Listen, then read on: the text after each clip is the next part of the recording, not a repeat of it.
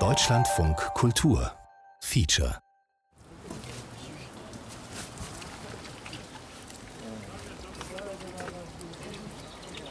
Ein unscheinbares kleines Gebäude am Hang über dem Städtchen Makedonski Brod.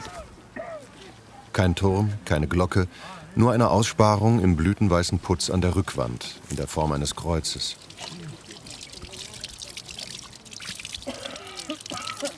Männer und Frauen waschen sich an einem Brunnen sorgfältig Gesicht, Hände und Unterarme. Ein muslimischer Brauch, der Abdest, die Gebetswaschung. Schuhe ausziehen? In einer Kirche?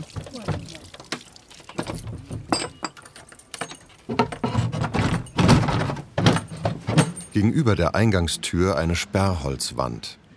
Ikonen hängen daran. Ich erkenne den heiligen Nikolaus, den heiligen Georg. Gleich daneben das Bild eines jungen Mannes mit sanften Zügen und kurzem Bart. Typ Jesus Christus oder Che Guevara. Auf dem Boden liegen Teppiche, wie in einer Moschee. In der dunklen Ecke hinter der Tür sitzt ein alter Mann mit einem langen Bart, angetan mit einem weißen Gewand, auf dem Kopf ein zylindrischer Hut, umwickelt von einem Band im Grün des Islam. Willst du mit dem Baba auf der bosnisch oder kroatische Sprache? Auf Bosnisch. Also gut. Okay, može. Mirdita. Mirdita. Neđeta. Žao mi je, ali ne govorim albanski, ali može na bosanskom. Može, može. Mi smo, hvala, hvala vama. Neđeta. Moj kolega. Balkan. Ich weiß, das klingt nicht gut. Alle denken gleich an Dauerkrieg, Hass, Intoleranz. An den Kampf der Kulturen hier an der Bruchlinie zwischen Christentum und Islam. Zwei Weltreligionen, zwei Weltbilder. Und hier finde ich eine Kirche, die gleichzeitig Moschee ist, wo Christen und Muslime abwechselnd beten, wo auf kleinstem Raum Platz ist für beide Religionen.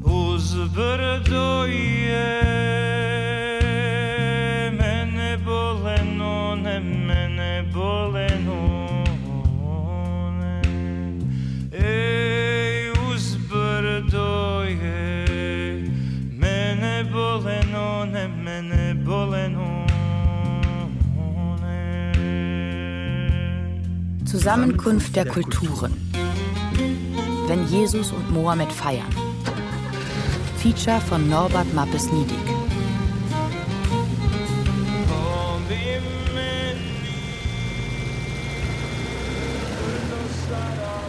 Ich sollte mich hier eigentlich auskennen. Ich bin schließlich Korrespondent für die Gegend und das schon seit 25 Jahren. Unzählige Male bin ich in der Region herumgereist, viele Artikel habe ich geschrieben und besonders viele über ethnische Konflikte. Orthodoxe Serben, katholische Kroaten, muslimische Bosniaken, Albaner. Sie können nicht miteinander. Sie können nicht miteinander, hieß es allenthalben, als in den 1990er Jahren der Vielvölkerstaat Jugoslawien blutig zerfiel. Alle brauchten und bekamen dann auch ihren eigenen Staat. Bis heute gilt der Balkan als Problemgebiet und als Nachkriegsregion und in jedem zweiten Zeitungsartikel als das Pulverfass. Ich habe über den Krieg und über den Hass und über die ethnischen und konfessionellen Spaltungen geschrieben, und immer habe ich mir im stillen gedacht, Leute, ihr irrt euch. Es ist eigentlich ganz anders. Ich kann es nur einfach nicht richtig vermitteln.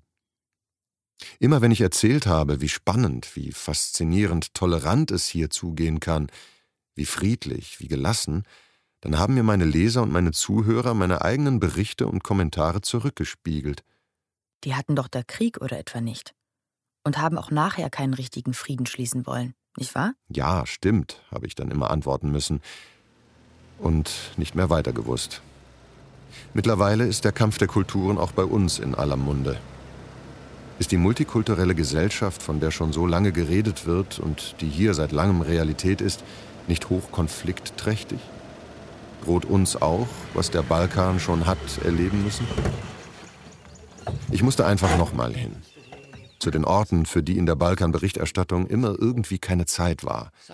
Zu den Orten, wo die Zusammenkunft der Kulturen stattfindet und immer schon stattfand, lange bevor es zum berühmten Zusammenprall kam. Wie in dieser wundersamen Fusion von Moschee und Kirche. hier auf der ersten Station meiner Reise. Die Christen haben hier nach Westen zu eine Tür eingebaut. Eigentlich war die Tür der ursprünglichen Moschee da drüben. Mitten in dem kleinen Raum steht ein steinerner Sarkophag. Gläubige haben Bilder von dem schönen jungen Abbas Ali darauf abgelegt, dem Stiefenkel des Propheten, der hier auch an der Wand hängt. Dazu frische Blumen und auch ein paar Babystrampler. In dem Sarg dort liegt ein Derwisch.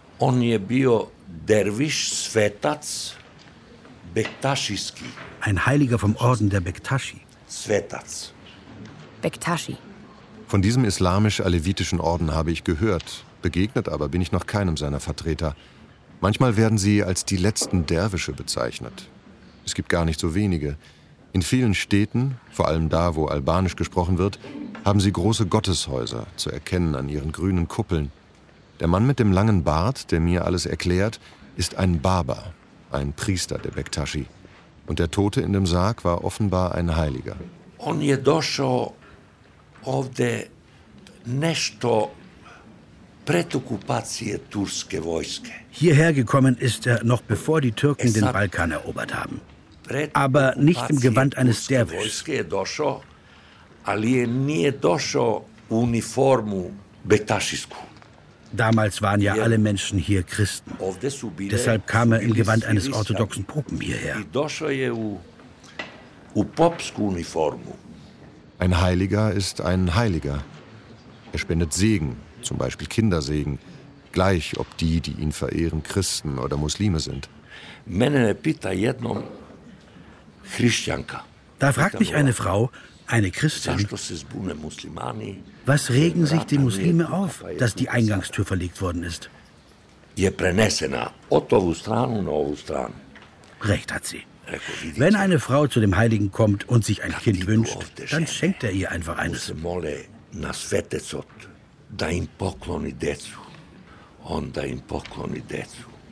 Nicht das Gebäude ist wichtig. Hauptsache, der Heilige selbst ist richtig herum gebettet. Schau nur. Dort liegt sein Kopf und dort liegen seine Füße. Hinter dem Gebäude unter dem Nussbaum lädt der Barber zu einem Mahl.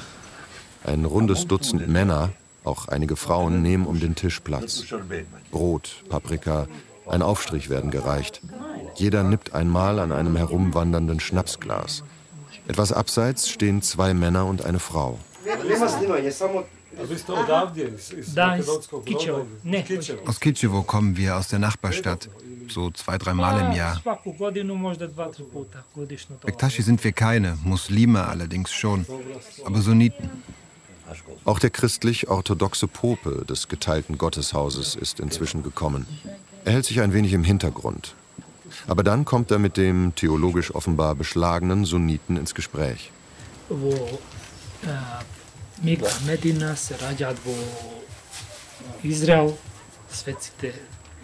tije Aus Medina kommen zum Beispiel die Heiligen oder aus Israel. Von dort nehmen sie ihren Weg zu Gott.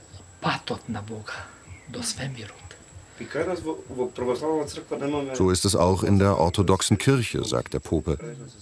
Die Heiligen kommen eigentlich alle aus dem Osten, aus Antiochien zum Beispiel. Mir zugewandt erklärt der Sunnit, An solchen Orten wie hier gibt es nicht nur keinen Unterschied im Glauben. Es gibt auch keine Schlechtigkeit. Auf Türkisch sagt man dazu Scher. Das heißt Abhängigkeit oder Neid.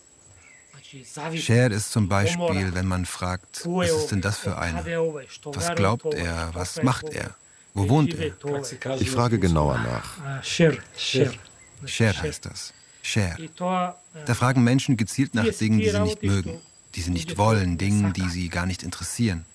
Sie interessieren sich nur für sich selbst, ihr eigenes Leben, lassen nur ihren eigenen Glauben gelten. Sie interessieren sich nicht wirklich für andere, wer die anderen sind, was sie sind, wo sie sind. Das andere ist für sie immer etwas Krankes. Krank ist aber, wenn man jemanden ausfragt, den man gar nicht kennt, den man noch gar nicht kennengelernt hat.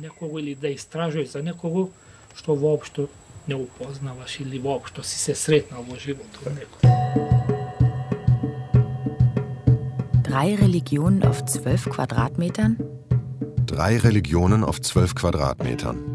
Und das auf dem tiefsten Balkan. Mitten im berühmten Pulverfass, wo die Substanzen, die Überzeugungen der Konfessionen also, angeblich so sorgsam auseinandergehalten werden müssen, damit sie nicht miteinander reagieren und es zum großen Knall kommt. Aber offenen, zwanglosen Umgang gibt es offenbar auch.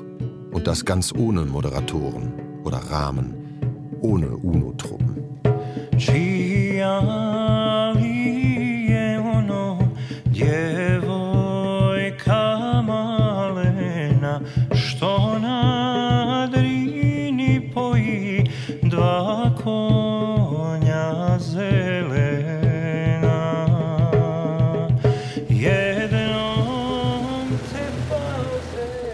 Toleranz. Ja, die gibt es auch auf dem Balkan.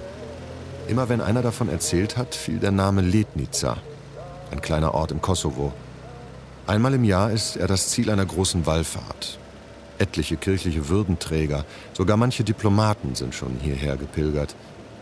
Vielleicht ist Letnica ja das Moscheenkirchlein von Brod in Groß. Warum sollen die Rezepte aus dem kleinen Städtchen in Mazedonien nicht auch im größeren Maßstab funktionieren? Lednica. Von weitem schon grüßt eine große, strahlend weiße Kirche mit zwei Türmen. So oder ähnlich könnte sie auch irgendwo in Bayern stehen. Aber je näher ich komme, umso schneller schwindet die Ähnlichkeit. Die meisten Häuser in dem kleinen Bergdorf stehen verlassen, verfallen. Heute, am katholischen Hochfest Maria Himmelfahrt, klingt es immerhin noch einmal so, wie man es von einem katholischen Dorf kennt.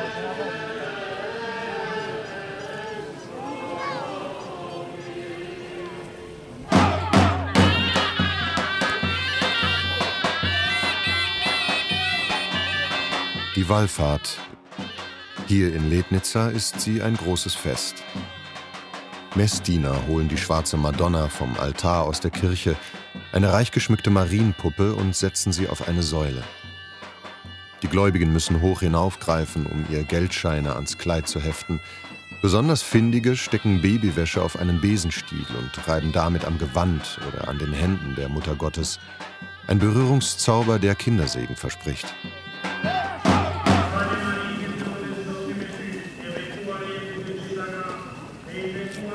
Ein Stück abseits der Kirche, wo viele Familien campen, hört es sich ganz anders an als in Bayern. Seid ihr katholisch? Jeste li katolici? Ne, mi smo muslimani. Muslimani? Da. Ah ja. Und ist das normal, dass Muslime zu einem katholischen Fest hier anreisen? Jedan Bog svima, nego samo ljudi, nacija što je se promenilo. Es gibt nur einen Gott für alle, sagt er. Und wenn die anderen deinen Feiertag achten, dann musst du auch die der anderen respektieren.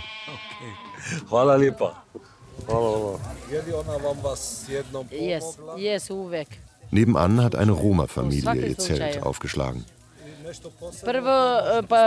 Also ich komme, um der Mutter Gottes zu danken, dass ich eine gute Familie habe. Der Mann, die Kinder, alle. Das ist das Wichtigste, wenn mit der Familie alles okay ist. Seit wann kommen Sie hierher?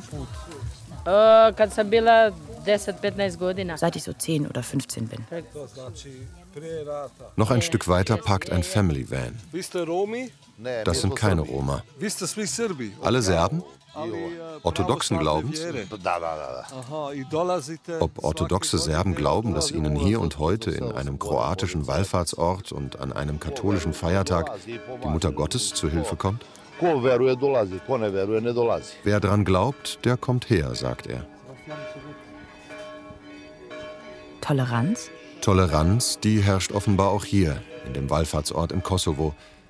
Aber anders als bei dem Kirchlein in Mazedonien führt hier jemand die Regie.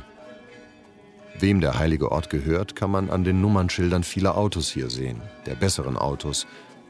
Zuallererst den katholischen Kroaten, die hier früher gelebt haben und die Anfang der 90er Jahre, als Jugoslawien auseinanderfiel, dem Appell zur Rückkehr des kroatischen Präsidenten gefolgt und nach Zagreb gezogen sind. Dann den ebenfalls katholischen Albanern aus den Dörfern der Umgebung. Im Kosovo bin ich viele Male gewesen. Ende der 90er Jahre habe ich über den Krieg hier berichtet. Damals waren die Serben hier die Herren, heute sind es die Albaner. Wie damals wird auch vom Kosovo, wie von jedem anderen Balkanstaat, gern als von einem gemeinsamen Haus gesprochen. Aber immer hat das Haus einen Vermieter bzw. einen Gastgeber. Hier in Lednica sind die Katholiken die Gastgeber. Die Muslime, die Serben, die Roma, das sind die Gäste.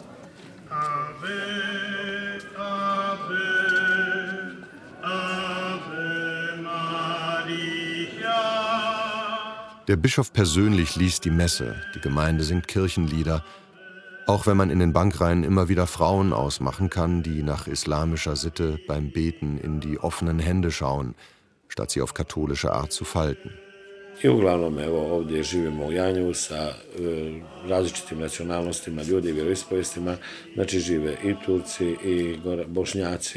Wir leben hier mit Menschen verschiedener Nationalität und Konfession.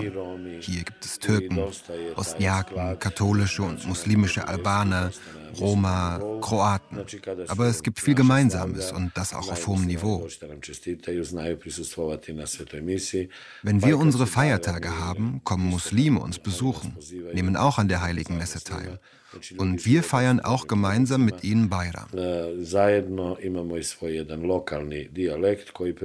Das heißt, wir leben in gutem Einvernehmen, sowohl interethnisch als auch interreligiös. Don Mato, der katholische Pfarrer der Nachbargemeinde, spricht wie bei den Konfliktbewältigungsseminaren, die seit dem Krieg im Kosovo in Bosnien stattgefunden haben. Es gab eine Zeit, kurz nach dem Krieg, da haben mich solche Sätze beeindruckt. Es wird schon werden, dachte ich. Die Rolle des Heiligtums in Letnica ist wichtig, sowohl für die Ökumene und den interreligiösen Dialog, als auch für den interethnischen, denn beides ist ja miteinander verbunden. Der Hausherr hier, das ist Don Lusch, Monsignore Don Lusch. Den päpstlichen Ehrentitel für verdiente ältere Priester trägt der kleine drahtige Mann mit Stolz und Würde. Don Lusch ist katholischer Albaner. Katholik wie die Kroaten, Christ wie die Serben, aber auch Albaner. Wie die allermeisten Muslime im Kosovo. Ja, jeder gehört hier irgendwo hin, hat sein Etikett, auch wenn er keines haben will. Wie nicht wenige hier in der Gegend, die sich der Zuordnung gern entziehen würden und ihren Kindern darum sowohl einen christlichen als auch einen muslimischen Namen geben. Said und Srečko, Jasmina und Jamila, Milan und Karin. Für Don Lusch sind diese Leute Kryptokatholiken. Kryptokatholiken, katholisch im Verborgenen. To su ljudi srcem duszą i osjećajima kršćani. Das sind Menschen, die dem Herzen, der Seele und dem Gefühl nach Christen sind. Aber da Christen keine Freiheit genossen, präsentierten sie sich nach außen als Muslime und als Türken, um der Verfolgung zu entgehen oder auch den hohen Steuern. In dieser Systematik ist für jeden ein Platz und ein prominenter ist für die katholische Kirche selbst reserviert. Wir dürfen nicht vergessen, die katholische Kirche im Kosovo hat die von der Geschichte ebenso wie von der göttlichen Vorsehung bestimmte Rolle, Brücke zu sein. Auf der einen Seite stehen da die Albaner, die sich islamisiert haben. Aber wir bleiben Brüder und wollen das auch bleiben, in der Sprache, der Kultur, der Tradition, der Geschichte. Mehr als 1500 Jahre lang waren die Albaner gemeinsam mit uns katholische Christen.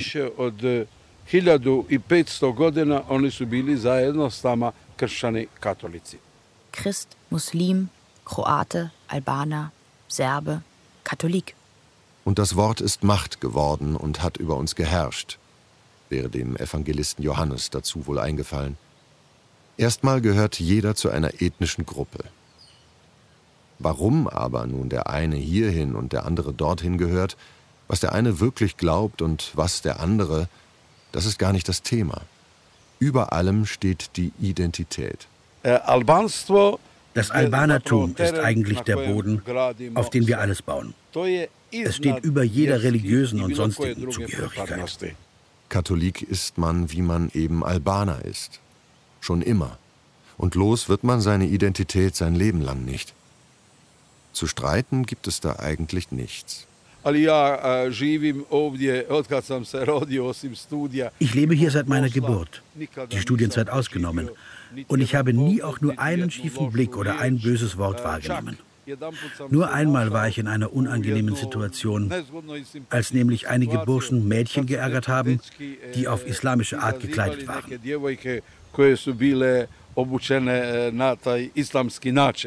Und trotzdem. Und trotzdem. Ein Krieg mit 10.000 Toten. Irgendetwas kann mit dieser Toleranz nicht stimmen, wenn sie einfach so umschlagen kann. Toleranz ist gefragt, wenn zwei sich krass unterscheiden. Wenn etwa die eine Frau aus religiösen Gründen streng verhüllt geht und die andere im Minirock. Oder auch wenn der eine Mann Jäger ist und der andere überzeugter Tierschützer. Aber krasse Unterschiede sind nicht das Problem auf dem Balkan. Es geht um die Identität. Identität, das ist die Antwort auf die Frage, wer bin ich, wie heiße ich, bin ich Deutscher, Bosnier, Serbe, Albaner, Katholik, Muslim? Wo gehöre ich dazu? Ich muss an meine erste Bosnien-Reportage denken, noch kurz vor dem Krieg. Da saßen mir drei Herren gegenüber, die kommunalen Amtsträger einer Kleinstadt, und erklärten mir ihr Land. Alle drei waren Anfang 50 und trugen graue Anzüge. Alle drei waren Ökonomist von Beruf, so etwas wie Betriebswirt. Alle drei waren selbstverständlich Mitglieder der Kommunistischen Partei und gaben sich als Austromarxisten zu erkennen. Anhänger einer demokratischen Richtung also. Aber der eine war Serbe, der andere Muslim, wie die Bosniaken damals noch genannt wurden, der dritte Kroate. Wie sie so da saßen, haben sie mich an drei Bewerber für eine einzige Stelle erinnert. Der andere kann genauso viel wie ich, sagt sich jeder von ihnen. Aber das verbindet sie nicht, es trennt sie vielmehr. Ich bin ich und der ist der.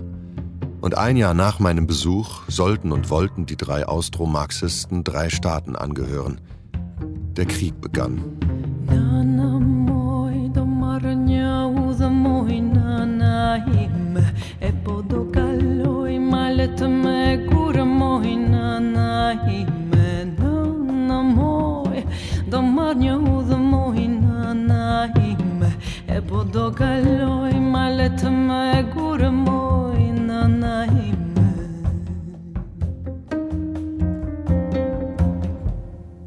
Später, als Friede war, kamen Idealisten aus glücklicheren Gefilden hier auf den Balkan, um den Menschen Toleranz beizubringen.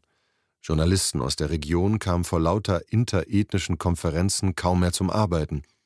Alle sprachen, und viele sprechen noch immer, über multikulturelles Zusammenleben, über interreligiösen Dialog, über Konfliktprävention. Aber Toleranz, das konnten die Menschen auf dem Balkan schon. Und zwar viel besser als wir. Wenn es um die Identität geht, um du oder ich, dann hilft kein Toleranztraining. Alles wird gebraucht und missbraucht, um Unterschiede herauszustreichen. Herkunft, Aussehen, Sprache. Auch die Religion dient nur dazu, Gruppen zu unterscheiden. Ihre versöhnliche Botschaft spielt gar keine Rolle mehr. Das ist auch einem der Priester hier in Lednica aufgefallen. Wenn es wichtiger ist, welche Nation ich habe oder bin, als welchen Glaubens ich bin, dann hat natürlich Religion oder religiöse Ethik auch überhaupt keine Einflussmöglichkeit mehr auf auf das, was mich in meiner nationalen Identität antreibt oder auch ja, marodieren lässt oder aus allen Spuren treten lässt. Der deutsche Jesuitenpater Axel Bödefeld leitet hier im Kosovo, in der Stadt Prizren, ein Gymnasium mit angeschlossenem Internat. Die meisten Schülerinnen und Schüler sind muslimisch und eine starke Minderheit ist katholisch, aber den berühmten Zusammenprall der Kulturen, der den Balkan angeblich so schwierig macht, hat er noch nicht erlebt die kulturellen Faktoren, die auf christliche oder katholische, es gibt ja so gut wie keine Protestanten hier, also die auf katholische Kinder und Jugendlichen einwirken und auf muslimische Kinder und Jugendlichen, sind fast identisch. Das sind weniger religiöse oder bekenntnisorientierte Faktoren, sondern das sind gesellschaftliche, traditionelle, fast traditionalistische Faktoren. Also die Rollenfrage bei Jungs und Mädchen, die Frage der Gestalt von Freundschaften, von Beziehungen, von Nähe und Distanz, das regelt weder die Bibel noch der Koran, das regeln überbrachte Vorstellungen aus dem Kanon. Aus dem albanischen Gewohnheitsrecht also. Das sind äh, auf beiden Seiten gleich strenge und manchmal tun mir die Jugendlichen auch leid, gleich konservative Vorgaben, die es hier schwieriger machen, erwachsen zu werden, als jetzt beispielsweise in Deutschland. Wenn hier etwas zusammenprallt, dann sind es keine verschiedenen Kulturen, es sind wieder nur die Identitäten. Der eine lebt konservativ und patriarchalisch, weil er Katholik ist, und der andere lebt genauso konservativ und genauso patriarchalisch, weil er eben Muslim ist. Also so ein Identitätskonflikt, die die Jugendlichen ja besonders gerne austragen. Ne? Man identifiziert sich mit irgendetwas. Ist das hier der Fall? Aus der Schule lässt sich das raushalten, ja. Aber mein Eindruck ist, dass, dass die sichtbare Gestalt religiösen Lebens wiederum auf beiden Seiten sehr stark Manifestationen von Identitäten sind. Soweit ich das erlebe, ist das Gemeindeleben kulminiert in den Pfarreifesten. Vielleicht gar nicht so sehr in Weihnachten und Ostern, sondern im Patron der Pfarrei. Das ist das große Fest. Das hatte ich jetzt so von so ausgeprägt in Deutschland auch nicht erlebt und dass im Ramadan das Fastenbrechen öffentlich begangen wird. Vor dem Krieg gab es das nicht. Und nicht zu vergessen die überdimensionierten Gotteshäuser, die voluminösen Kirchen, die himmelhohen Minarette, mit denen der je anderen Konfession die eigene Präsenz, die Bedeutung, die Macht gezeigt wird. Jetzt zeigt man sich, denkt sich Symbole und kleine Unterschiede aus, um sich besser streiten zu können.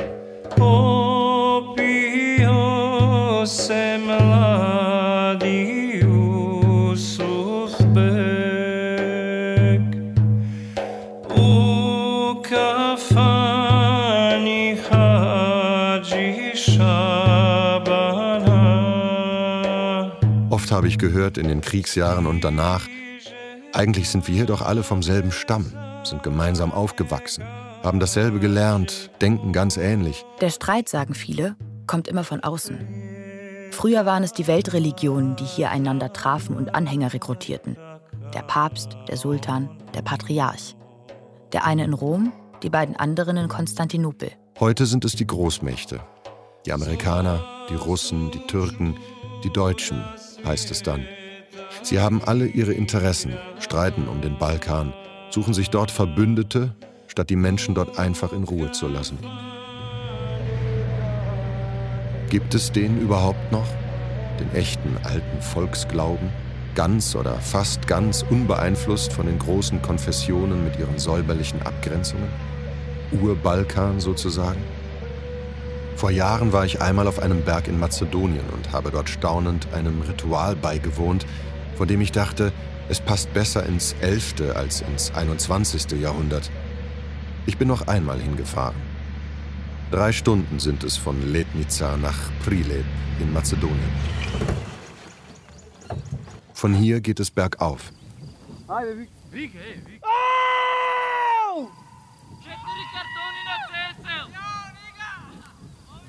Nach einer Stunde Fußmarsch ist das Ziel erreicht. Bayram Rifatoski ist hier oben auf dem Berg der Zeremonienmeister. Ein einfacher Mann, aber ein angesehener, wozu auch sein fortgeschrittenes Alter beiträgt. Denn nichts von dem, was es hier zu wissen gibt, steht irgendwo geschrieben. Alles weiß man von den Älteren. Das ist ein Feenwasser, das hier oben aus dem Felsen kommt. Es kommt von drei Feen. Sie baden sich in dem Wasser, bis die alten Männer kommen mit ihren Pistolen und ihren Gewehren. Sie vollziehen ihre Gebetswaschung, den Abdest. Aber dann, um Punkt Mitternacht, wird geschossen und die Feen verschwinden. Das Wasser, das sie hinterlassen, das ist ein Heilwasser.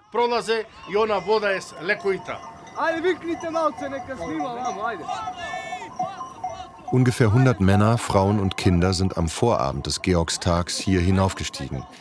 Anfang Mai, aus Trisla, dem Roma-Viertel von Prilep. Ein Priester, ein Imam, das brauchen wir hier nicht. Das ist ganz einfach. Kein Hotscher, kein Pope, nichts. Schon eine Stunde vor Mitternacht stellen sich alle auf, um den großen Moment nicht zu verpassen, wenn Bayram, der Zeremonienmeister, zwischen zwei Felsen eine Blechtür öffnet und der Blick auf die Pfütze mit dem heiligen Wasser der drei Feen frei wird. Alle sollen sich links anstellen, ruft einer, damit ich mit dem Mikrofon ganz hinaufkommen kann. Mitternacht rückt näher. Die Männer fragen Bayram, ob sie jetzt schießen dürfen. Er nickt.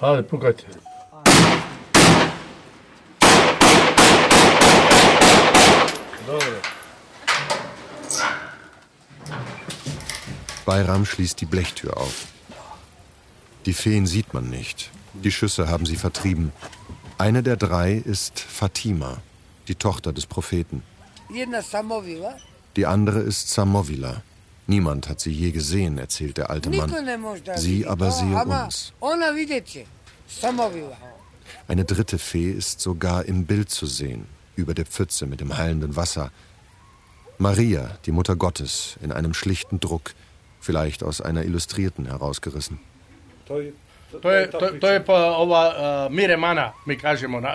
Das ist die Mirem Anna, so sagen wir auf Muslimisch. Die orthodoxen Christen sagen Bogorodica, die Gottesgebärerin. Muslimisch, christlich. Zwei Sprachen. Zwei Wörter. Zwei Wörter. Aber der Begriff ist derselbe. Auf Muslimisch heißt der Heilige, der hier gefeiert wird, nicht Georg, sondern El Chidr, der Grüne, und er kommt auch im Koran vor. Und es gibt noch eine weitere Sprache. Die zweite Fee, die Samovila, ist eine Nymphe aus der altslawischen Mythologie. Wie sie heißen, darauf kommt es eigentlich gar nicht an. Und dem Heiligen ist es egal, ob ihn ein Christ, ein Muslim oder sonst jemand verehrt. Das Entscheidende ist die Heilkraft. Die Gläubigen erwarten von dem Heiligen, dass er zum Beispiel Krankheiten heilt oder das Schicksal positiv lenkt. Das ist natürlich alles religiously not correct, findet der Hodja von Prilep, der Geistliche, der unten in der Stadt die Moscheegemeinde führt und der in Sarajevo islamische Theologie studiert hat. Also ich kenne mich jetzt nicht so aus mit diesen Traditionen, wie das alles abläuft. Ich weiß jetzt nur, dass es aus religiöser Sicht einem Muslim nicht erlaubt ist, an einer solchen Feierlichkeit teilzunehmen. Außerdem ist das ja der Georgstag, also etwas christlich-orthodoxes. Die glaubensstrengen Muslime, die sich auf dem Balkan immer mehr ausbreiten, wollen von Heiligen und erst recht von Feen nichts wissen. Aber auch Georgi Trajow, der christliche Priester im Städtchen Strumica, schüttelt den Kopf über die Gebräuche seiner Gläubigen. Zum Beispiel an Gründonnerstag farben die Eier. Und dann der erste Ei, was sie gefärbt haben, das ist so wie ein Fetisch. Das bemalte Ei hilft nämlich angeblich gegen Hagelschlag, erzählt der katholische Pfarrer, der in Deutschland studiert hat. Aber so wie der Geistliche über den Aberglauben seiner Gemeinde den Kopf schüttelt, so wundern sich die Gläubigen über die Skepsis ihres Pfarrers. Das, äh, auch wenn man den Leuten sagt, das ist nicht äh, richtig, dann wird, ah, du, Vater, du glaubst das nicht. Wie ein Priester glaubt sowas nicht. Es werden lachen über dich. Das ist von unseren älteren Leuten gesagt. Aber wo steht geschrieben, Leute? Wo steht? Nirgends.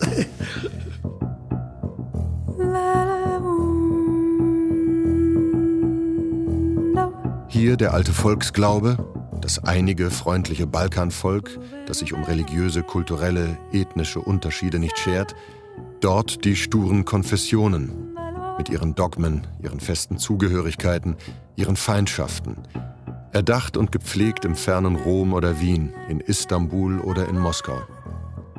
Aber eine originäre Volkskultur, unbeeinflusst von den großen geistigen Strömungen in der Welt, kann es so etwas geben? Ehrlich gesagt, mir würde es schwer fallen, an Feen, heilsame Wässer oder wundertätige Ostereier zu glauben, selbst wenn das offenbar friedensfördernd ist und wie ich ja auch selber der kulturellen Eintracht meinen Verstand nicht opfern würde, kann ich das schlecht von anderen erwarten. Zeit, mit jemandem zu sprechen, der die Geschichte der Region kennt und das alles gründlich durchdacht hat. In seinem Stammcafé in Sarajevo treffe ich den Kulturhistoriker Ivan Lovrenovic. Ich erzähle ihm von meinem Erlebnis mit den Feen in Mazedonien. Ja, so etwas kann man hier noch finden, sagt er. Imate recimo u Bosni vrlo, vrlo važna es gibt in Bosnien einige Wallfahrtsorte, die den Muslimen sehr wichtig sind. Ajvatovica ist der bekannteste. Aber es gibt auch andere. Das sind Orte in der Natur, Berggipfel, Wasserquellen, Grotten, die schon damit auf ihren prähistorischen Hintergrund verweisen. I očigledno je da se radi o ritualima koje, koji su preživjeli sve promjene civilizacijske od neolita do danas. Sind Rituale, die von der Jungsteinzeit bis heute alle kulturellen Brüche überdauert haben. Rund 550 Jahre ist es her, dass die muslimischen Osmanen Bosnien eroberten. Und seither ist das hier, nun ja, eine multikulturelle Gesellschaft. In Albanien sind sie schon 50, in Mazedonien 100 Jahre früher angekommen. Ein Teil der Bevölkerung trat damals zum Islam über, um den Status als Oberschicht zu behalten oder um ihn zu bekommen. Ein wichtiger kultureller Einschnitt, so wichtig, dass er sich auch in den Dörfern bemerkbar macht, kommt dann aber nicht aus Istanbul, sondern aus Rom. Die Kalenderreform von Papst Gregor XIII. im Jahr 1582.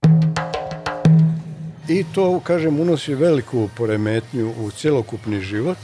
Sie bringt eine erhebliche Verwirrung ins Alltagsleben. Zunächst mal in den Kalender, der sich um 14 Tage verschiebt.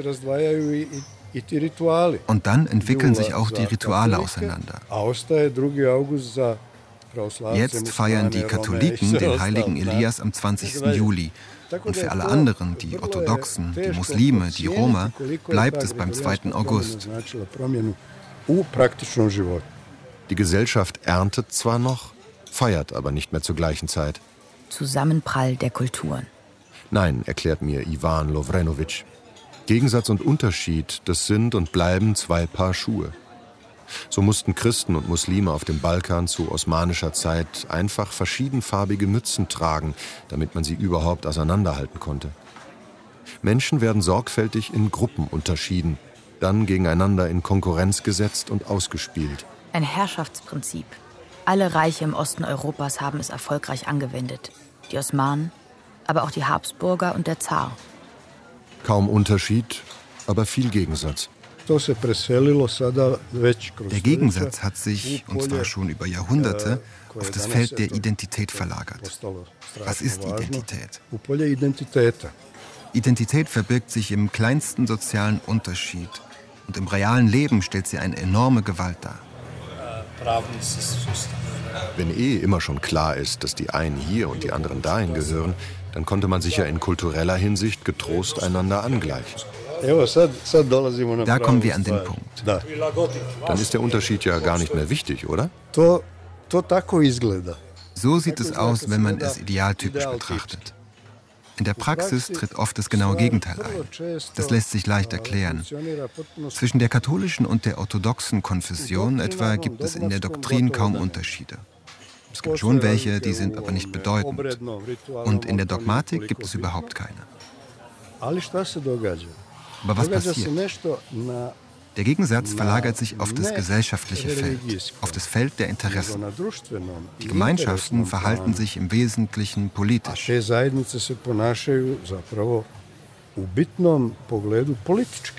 Und betonen deshalb tapfer die Unterschiede, so klein sie auch sein mögen. Die einen sagen zum Kaffee Kava, die anderen Kafa, so wie die Deutschen meistens Kaffee sagen und die Österreicher Kaffee, ohne dass sich jemand etwas dabei denkt. Hier auf dem Balkan machen sie aus solchen Unterschieden gleich zwei Sprachen. Als ich 1992 einmal bei Dubrovnik mit lauter Kroaten in einem Bunker war, während draußen die Granaten fielen, fragte mich ein älterer Mann plötzlich, ob ich ein Serbe sei. Wieso, habe ich ganz verdattert gefragt. Weil ich meinen Ehering an der rechten Hand trüge, meinte er. Kroaten tragen ihn an der linken.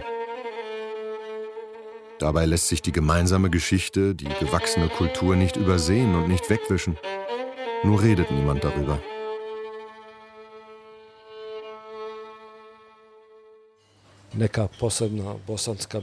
Manche sagen ja, es gebe einen typisch bosnischen Hass, nennen das Land den Tamni Vilayet, die düstere Provinz.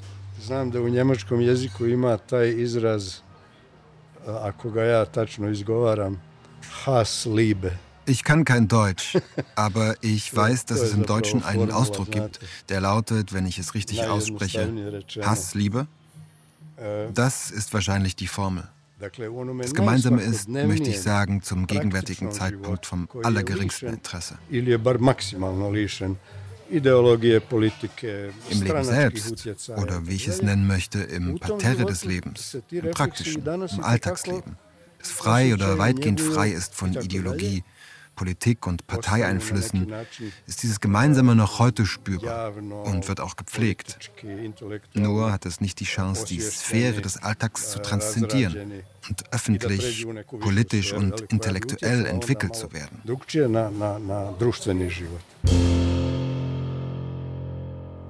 Rakamba, Rakamba na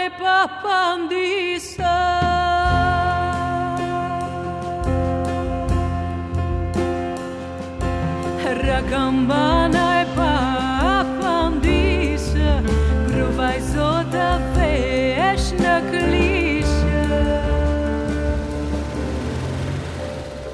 Ist eigentlich jeder Glaube, jede Überzeugung, jede Eigenheit dazu verdammt, in dem ständigen Machtkampf, wenn er denn einmal entbrannt ist, als Unterscheidungsmerkmal missbraucht zu werden? Wird jeder, der aus Überzeugung ein Kreuz trägt oder sich fünfmal täglich zum Gebet beugt, automatisch zum Krieger für eine Partei? Oder kann man sich dem auch entziehen? In dem kleinen Kirchlein, das zugleich Moschee ist, hat mir imponiert, wie der alte Derwisch immer auf den Inhalt, den tieferen Sinn zu sprechen gekommen ist, statt wie die anderen über Symbole zu streiten. Bektaschiski. Er gehört zu den Bektaschi, sagte er. Gehört habe ich von Bektaschi überhaupt erst nach etlichen Korrespondentenjahren. Kein Wunder, in den Nachrichten kommen sie so gut wie nicht vor. Schließlich wollen sie keinen Staat für sich, wollen nicht mal eine eigene Volksgruppe sein. Ich glaube, ich muss noch mal einen Berg hinauf. Diesmal in Albanien. Hier geht es auf den Tomor. Mit Abstand der höchste Berg meiner Reise. Nach fünf Fahrstunden zweigt bei der Ortschaft Polican links eine steinige, staubige Piste in die Berge ab. Kein Schild weist einem den Weg, nur ein Dutzend Autowracks am Straßenrand. Sicher schafft man es hier hinauf nur mit Allradantrieb. Äh, Problemaccident, altro anni.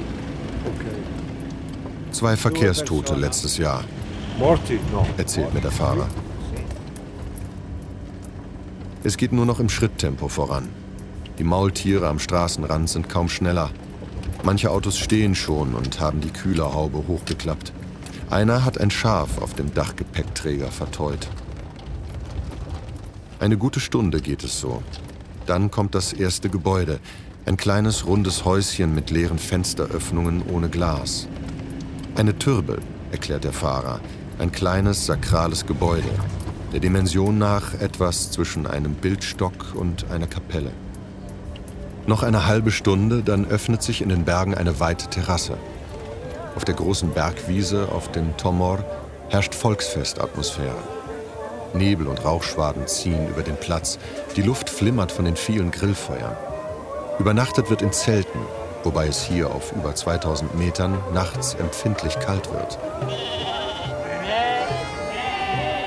Mindestens so viele Schafe wie Besucher gibt es hier auf dem Berg. Sie warten in großen Gattern auf den Schlachter. Im Minutentakt muss eines von ihnen das Leben lassen. Mitten auf der Bergwiese steht eine Tecke, ein Kloster. Ein schlichtes, aber geräumiges und solides Gebäude aus Bruchsteinen. Am Klostergebäude hängt ein riesiges Bild von Abbas Aliyu, dem schönen, sanften, jungen Che Guevara, den ich schon in dem Kirchlein in Mazedonien gesehen habe. Im Versammlungsraum, dem Meidan, kann ich sogar dem Propheten selbst in die Augen schauen. Auf dem Bild kniet, ganz gegen das Bilderverbot im Islam, tatsächlich Mohammed. Neben ihm seine Tochter Fatima und der Kalif Ali, sein Schwiegersohn. Zu ihren Füßen deren Söhne, Hassan und Hussein. In einer Moschee wäre so ein Bild ein Ding der Unmöglichkeit. Vor der Tecke treffe ich eine Deutsche. Evelyn Ivanova Reuter aus Halle an der Saale ist auf den Tomor gekommen, weil sie über die Bektashi promoviert. Also die Bektashi sind ja vor allen Dingen ein Orden, der entstanden ist im Osmanischen Reich und der sich gut hier auch in Albanien verbreiten konnte als Brücke zwischen Christentum und Islam. Also man hatte im Osmanischen Reich Vorteile, wenn man nicht dem Christentum angehörte, weil man zum Beispiel keine Steuern äh, zahlen musste, sondern wenn man Muslim war.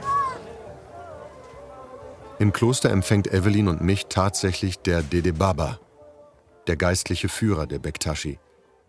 Edmond Brahimai, so heißt er mit bürgerlichem Namen, ist in Albanien eine bedeutende Figur des öffentlichen Lebens. Sogar der Papst in Rom hat ihn schon empfangen.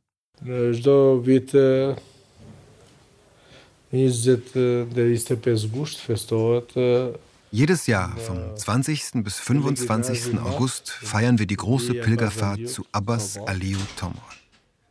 Er war ein gläubiger Muslim, der schon um das Jahr 680 die Wahrheit verteidigt hat. In der Schlacht von Kerbela wurde er zusammen mit seinem Bruder, dem Imam Hussein, getötet. Er war in dieser Schlacht der Fahnenträger für die Wahrheit des muslimischen Glaubens, ja, für die Wahrheit auf der ganzen Welt. Auf dem Schlachtfeld ist er in das andere Leben hinübergegangen, ist auf mystische Weise fortgeflogen und hat sich hier auf dem Tomor niedergelassen, auf diesem Berg. Er wird der Berg der Guten genannt. In Letnica im Kosovo zelebrieren sie ihre Zugehörigkeit. Hier auf dem Tomor in Albanien reden sie über Glauben, über Religion, über Gott, reden darüber, wie man leben soll. Hier haben sie etwas, worüber man streiten, diskutieren, sich auseinandersetzen, worüber man sich auch einigen kann. Manche Besucher kommen von weit her. Die Musiker kommen aus Griechenland. Sie spielen auf Hochzeiten. Vor einem Zelt wird sogar Englisch gesprochen. Wir sind Bektashi. Deshalb sind wir hier. Wir leben unseren Glauben. Unsere Kinder kennen das alles aus London nicht. Aber sie mögen das Camping.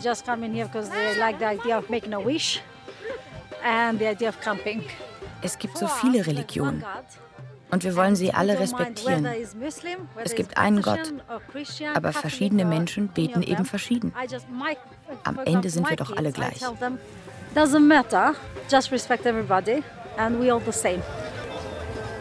Müssen Frauen im Islam nicht Kopftücher tragen? Wenigstens bei religiösen Festen? Hier sehe ich kein einziges. Beten Frauen und Männer nicht stets getrennt? Hier nicht. Angela ist mit ihrer Familie hier. Sie ist 21 und studiert in Tirana Finanzwissenschaft. Es gibt so viele schöne Geschichten hier.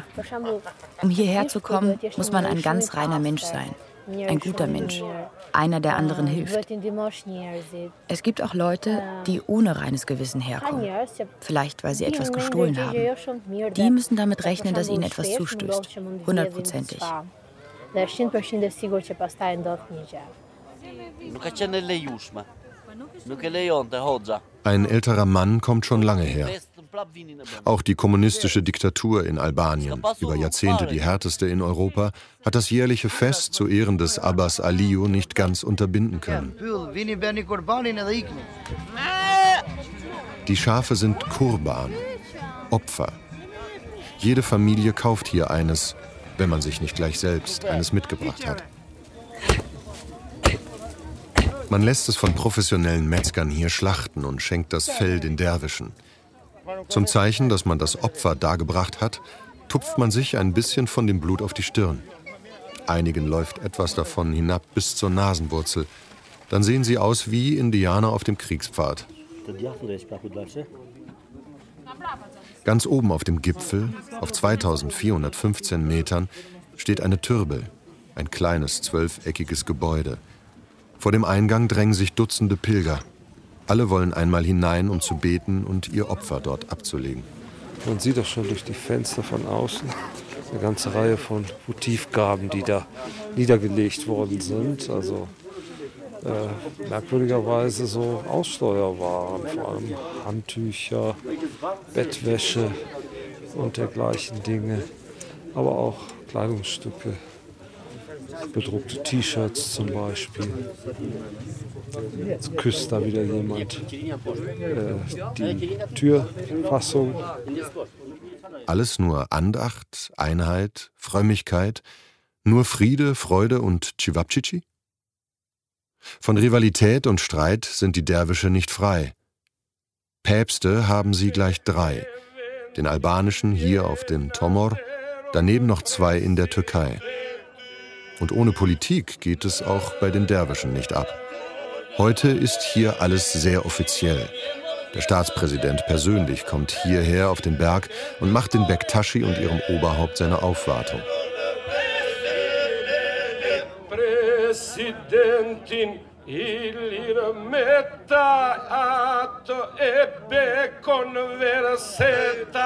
zu Ehren des Präsidenten stimmt ein Derwischchor einen urtümlichen polyphonen Gesang an, mit einem eigens für den Anlass gedichteten Text.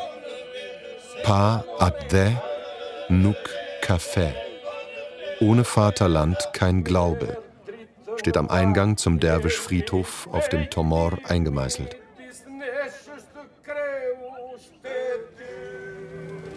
Ohne Vaterland kein Glauben, das klingt ja sehr nationalistisch, oder? Muss man das so verstehen? Das äh, muss man nicht so verstehen. Ich glaube, dass es neuerdings auch Interpretationen gibt, äh, mystischere, weitere Interpretationen, dass das Vaterland halt auch einfach die Welt sein kann. Dass man dann aber halt auch Verantwortung für die Welt übernehmen muss.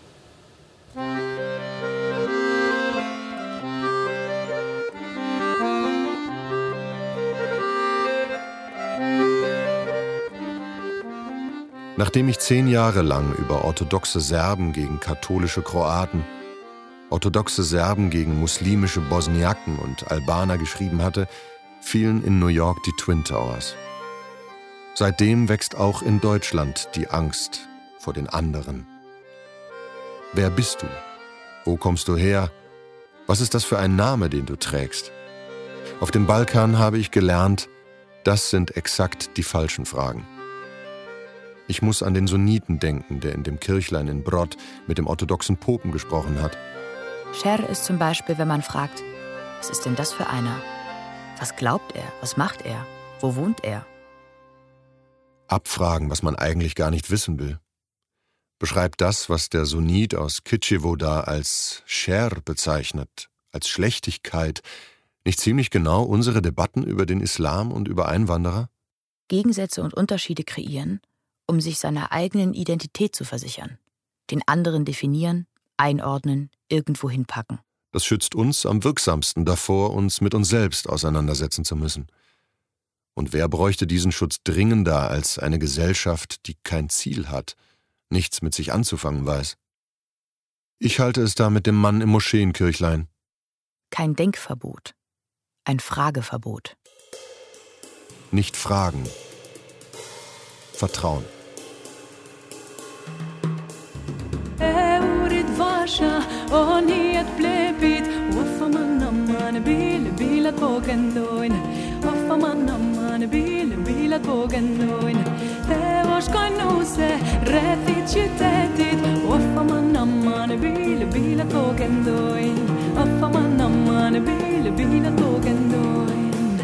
Zusammenkunft der Kulturen wenn Jesus und Mohammed feiern. Feature von Norbert Mappes-Niedig. Erzähler Jörg Hartmann. In weiteren Rollen Lisa Hirdiner, Martin Engler, Moses Leo. Ton Michael Kube. Regieassistenz Judith Geffert. Regie Friederike Wigger.